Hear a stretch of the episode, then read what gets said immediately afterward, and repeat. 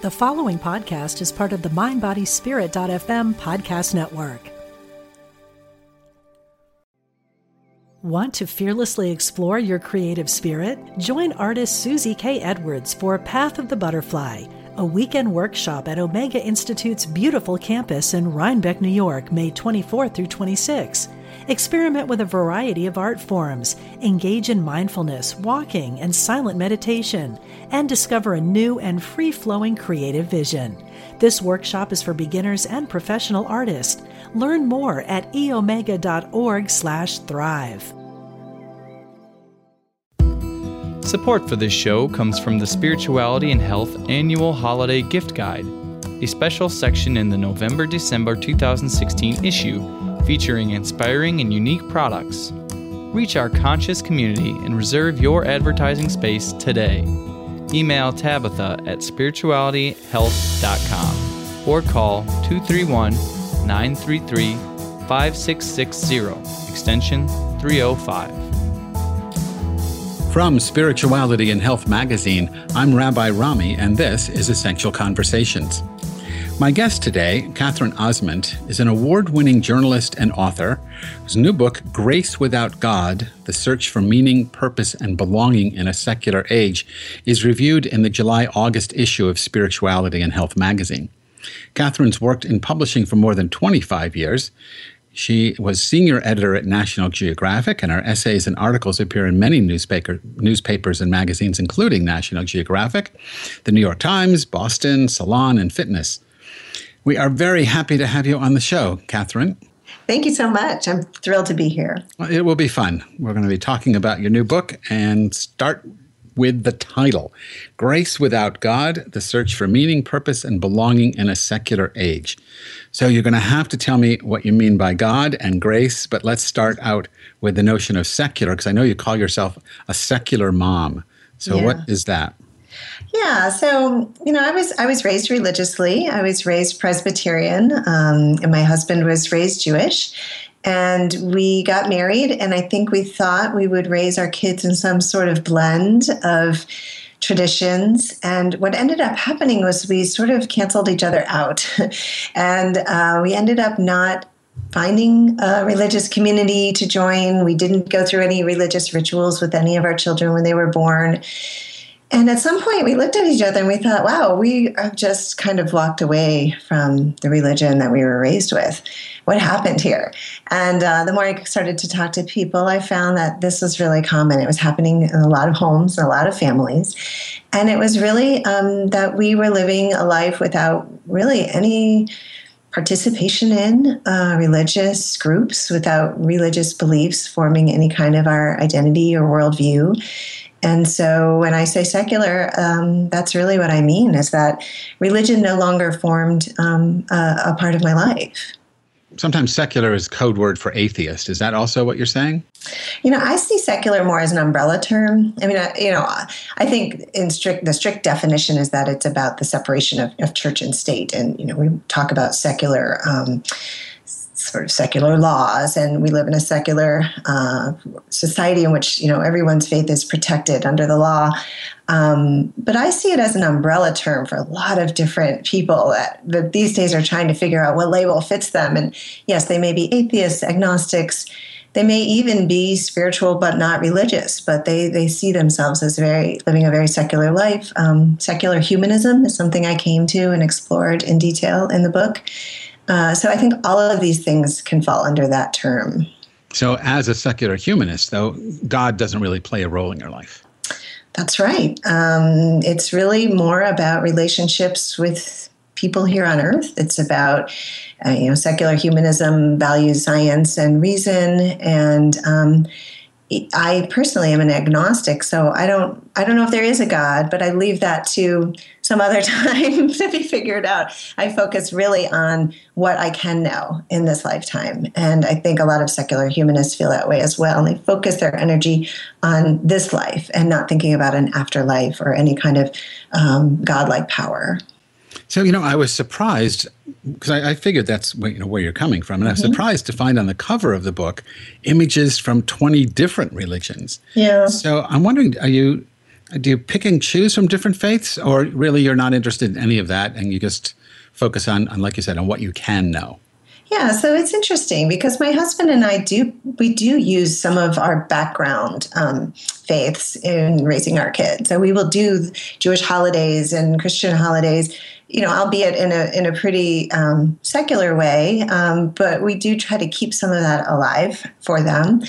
Um, and I think that's pretty common. I in some of my research, I found that more and more people, as they leave organized religion are piecing together their own almost curated religion for themselves that suits them.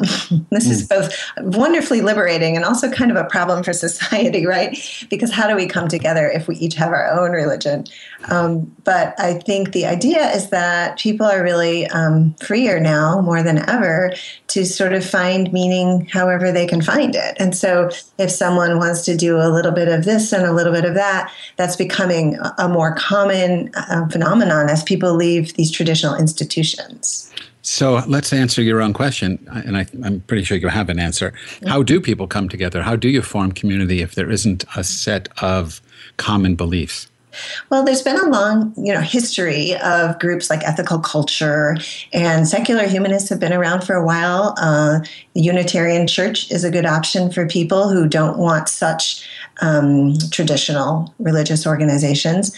Um, but what I found while I was doing research is that there's a growing number of offerings for people. There's a, a, much wider array now, and they're welcoming to families and people with children. Um, everything from, you know, you find an increasing number of secular humanist groups on college campuses now, and, and many in big cities, often affiliated with the university.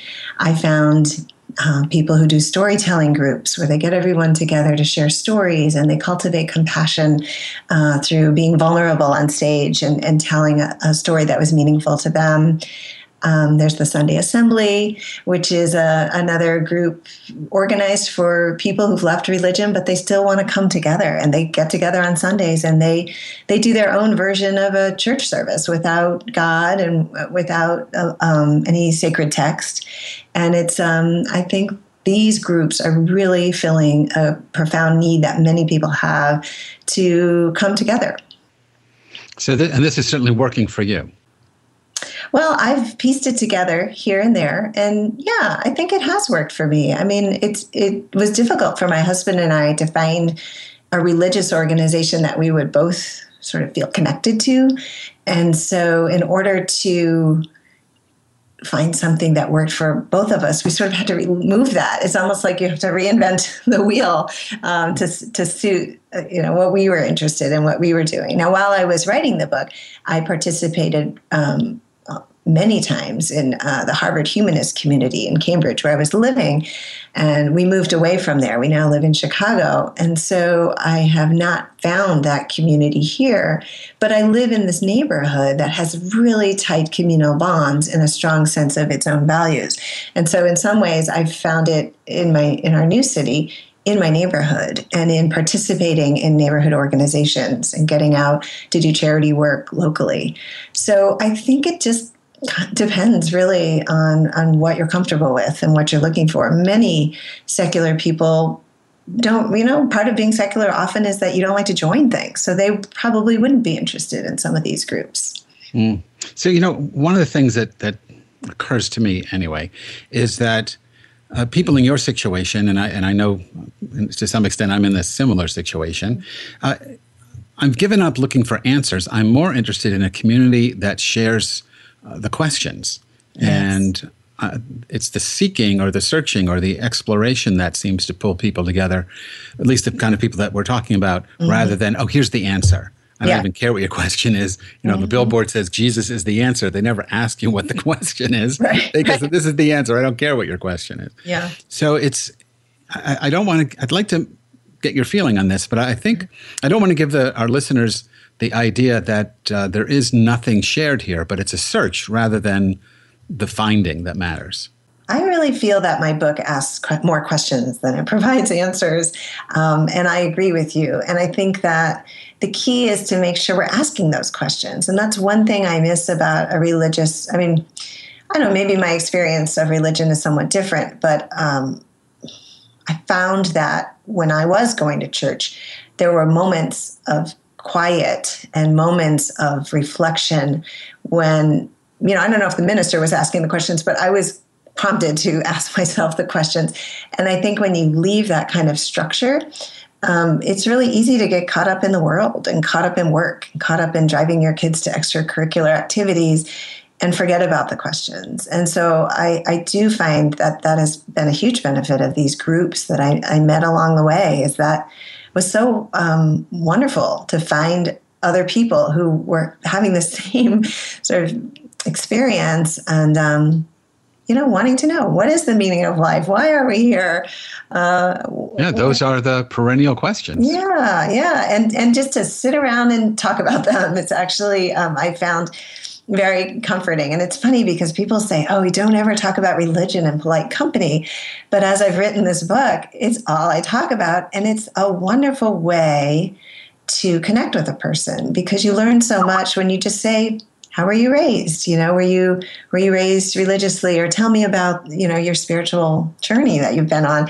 And you really get right into a deep conversation off the bat in a way that I think is is hard to do otherwise. So I, I still think that's something that religion offers. And I, I was happy to find that these groups are, are probing that as well. And there's a sense that if you're not coming with a an a priori answer. If you don't, this is you know mm-hmm. either it's you know Jewish, Muslim, Christian, whatever Hindu. If you're not coming with an answer already, you're much more open to just listening to what to people's searches, to people's right. uh, query, and it's, it seems to me that the intimacy that can create a community is found in that openness to in, to inquiry, mm-hmm. rather than no, you got to you got to buy my my answer, otherwise I can't hang out with you. Right. Yeah, I was at a Harvard Humanist community meeting where the woman introducing the speaker said that that community was the first, um, you know, values-based community um, where she didn't feel like she had to leave a part of her identity at the door. She could bring her whole self in and and and ask the questions, and nobody was going to you know look at her strangely or yeah. shun her. Yeah. Well, sometimes when you go to a church or synagogue or mosque or wherever you happen to be mm-hmm. going, it's almost like you have to pretend. You have to put aside the fact that it's the 21st century mm-hmm. and pretend it's I don't know, the 10th century or the 12th century or maybe yeah. the first century. We know too much to, to let that happen to us. It's not, I don't know, it's, it's not even the willing suspension of disbelief. It's just play acting for many people. Want to fearlessly explore your creative spirit? Join artist Susie K. Edwards for Path of the Butterfly, a weekend workshop at Omega Institute's beautiful campus in Rhinebeck, New York, May 24 through 26. Experiment with a variety of art forms, engage in mindfulness, walking, and silent meditation, and discover a new and free flowing creative vision. This workshop is for beginners and professional artists. Learn more at eomega.org/slash thrive. Right, right. And, and, you know what I found along the way was people didn't necessarily want to, the, the people I was really interested in are people like me they weren't raised atheists. They were raised with religion and they have some nostalgia for it. They have some sense of, of what it gave them and their family and their ancestors. And so they weren't necessarily wanting to toss it overboard, but they wanted to try to reimagine it. And so, you know, people who are doing new forms of rituals um, when their babies are born or when a child is at their coming of age um, ceremony time. And so they were keeping those those great um, things that religions produced, but they were reimagining it for the modern day. And I, I thought that was really interesting. Well, you said uh, really about 10 minutes ago or so, you said that you haven't given up on Christmas. You've just reimagined it. I mean, the snarky line is you've taken the Christ out of Christmas. Yes. So, so what, what does your Christmas look like? Well, I will say, you know, every Christmas is a little bit different, but our best, most meaningful Christmas was uh, two years ago. We were we st- borrowed a friend's house in Vermont, and we just needed to get away. Again, it was this feeling of needing to um, just slow down, and we didn't have a Christmas tree. We didn't have presents because we were visiting from out of town. And the kids went outside and they got a pine branch off the ground and we put it in a vase and they made um, ornaments out of paper and colored them and hung them. We went into the little town and bought really simple gifts and wrapped them. And I would say that was the most meaningful Christmas I probably have had because it was so simple. It was really about our relationships with each other, our time as a family, and and uh, it, it was it was really very special in a similar way, we will often do a Seder with friends. Um, here in Chicago, we have some family and some friends. And we don't read every word and we don't do every single part of the ceremony, but we have this amazing feeling of connection. Um, and I our kids seem to crave it. I find that they they look forward to these moments, and they really it, we don't even really talk about God, but it's a little bit of history that they're really interested in. And so, in those ways, we're sort of bringing it in as history and as a mechanism for bringing us close to each other. So, is do you see that as the future of human religiosity. I mean, there's religion. There's, you know, like you raised Presbyterian, your husband was Jewish. Mm-hmm. There's religion, which is disappearing from the as the way we normally, you know, as, as my parents would live it, you know, they're in their 80s. Uh, that religion is disappearing amongst an ever growing segment of the American population. Uh, what do you see as next? Is, do you think you're sort of a, on the cutting edge of what's next? You know, I think people are looking for the things that religion once gave them without the religion. So if you could just peel that overlay off and, and to still have all those things, I, I, I think that people will find ways to get those things. There's a reason religion evolved. It's it's very effective at meeting human need. Um, and if we're no longer want to affiliate with institutions because say we don't trust institutions or that's just the way we feel in the modern day, then we're going to have to figure out other ways to get at that. We have to find ways to form community. We have to find ways to motivate ourselves to volunteer and give to charity. Um, and so I think we're going to need leaders who bring us into that. Um, and I, I, you know, the trends do show that people are cobbling together, um, sort of make your own religions. They are taking a little bit of Buddhism here and a little bit of maybe Judaism here. Maybe they wear a Catholic cross because they grew up with that. And it's showing, you know, Pew shows this that more and more people are are doing that kind of um, curated. Um, spiritual practice, which is wonderful. And then the question is, how do you then bring people together to make positive change in the world? if we're all on our own yoga mats. right, right. So I, have two questions left, and we only have a couple of minutes. But mm-hmm. so you've you've talked about the communal aspect of it, bringing people closer together, doing charity work, that kind of thing. Religion is also about creating meaning. Mm-hmm. So how do you help your kids? You have three kids. How how old are they? Mm-hmm. They are six, 10 and 13. So, given that range, mm-hmm. how do you help them explore this notion of mm-hmm. meaning? Is life meaningful, or what is the meaning of life? Yeah, um, our son has asked me that. He's the oldest, and he's asked me that on many occasions. And uh, before I wrote this book, I didn't know how to answer. In fact, I think part of why I wrote this book was so I could answer some of their questions. Um, and I tell them meaning in life is all about our relationships to other people and to our community. And so, um, you know, recently I had signed my son up for a fundraising basketball tournament.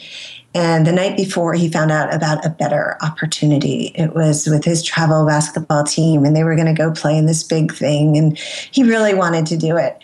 And I said, you know, sometimes you have to choose the bigger thing, which isn't the bigger thing in your mind, but it's going to make you feel better in the end. And sure enough, at the end of that game, which he ended up going to the fundraiser, he won a basketball. And as we were leaving, he said, "You know, I want to donate my basketball. I want to oh. give it to the, to the neighborhood club because the kids there need it more than I do."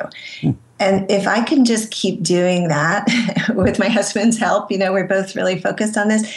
I think that's that was a more meaningful day for him. And I think he he maybe can't quite articulate that yet. But if we can keep showing him that that's where you feel a sense of purpose at the end of the day, as opposed to just having a pleasurable activity or a, a competition of some kind, um, then I, I think that I'll hopefully be doing my job. Well, you know, my last question was what advice can you give parents who are listening to the show? But I think you just did that. Okay. so uh, that, that was a great way to, to bring this to an end. Okay. My guest today was Katherine Ozment. She's author of Grace Without God The Search for Meaning, Purpose, and Belonging in a Secular Age. A review of the book appears in the July August issue of Spirituality and Health magazine. Katherine, thanks so much for being with us on Essential Conversations. Thank you so much for having me. This was great. Support for this podcast comes from Spirituality and Health's annual holiday gift guide, a special section in the November December 2016 issue of both the print magazine and the website. The gift guide features inspiring and unique products not only for the holidays, but for any gift giving occasion. To reach out to our readers and listeners with your product, reserve your advertising space by emailing Tabitha at spiritualityhealth.com or call us at 231 933 5660 and it's extension 305. The number again is 231 933 5660, extension 305. Essential Conversations with Rabbi Rami is a project of Spirituality and Health magazine. Visit spiritualityhealth.com and subscribe to the magazine in either print or digital formats and download the iTunes app for this podcast. Essential Conversations is produced by Ezra Baker and our program coordinator is Alma Tassi. I'm Rabbi Rami. Thanks for listening. Hi, I'm Liz Winter, and I have been a medium and a spiritual development teacher for over 30 years. On my podcast, All Aboard the Mediumship, I want to share the message with you that there is a wealth of love and comfort available to you from the spirit world. On my podcast, you can experience this comfort and peace for yourself through gentle guided meditations and helpful messages. Make sure you subscribe and follow so you never miss an episode. Part of the mindbodyspirit.fm podcast network.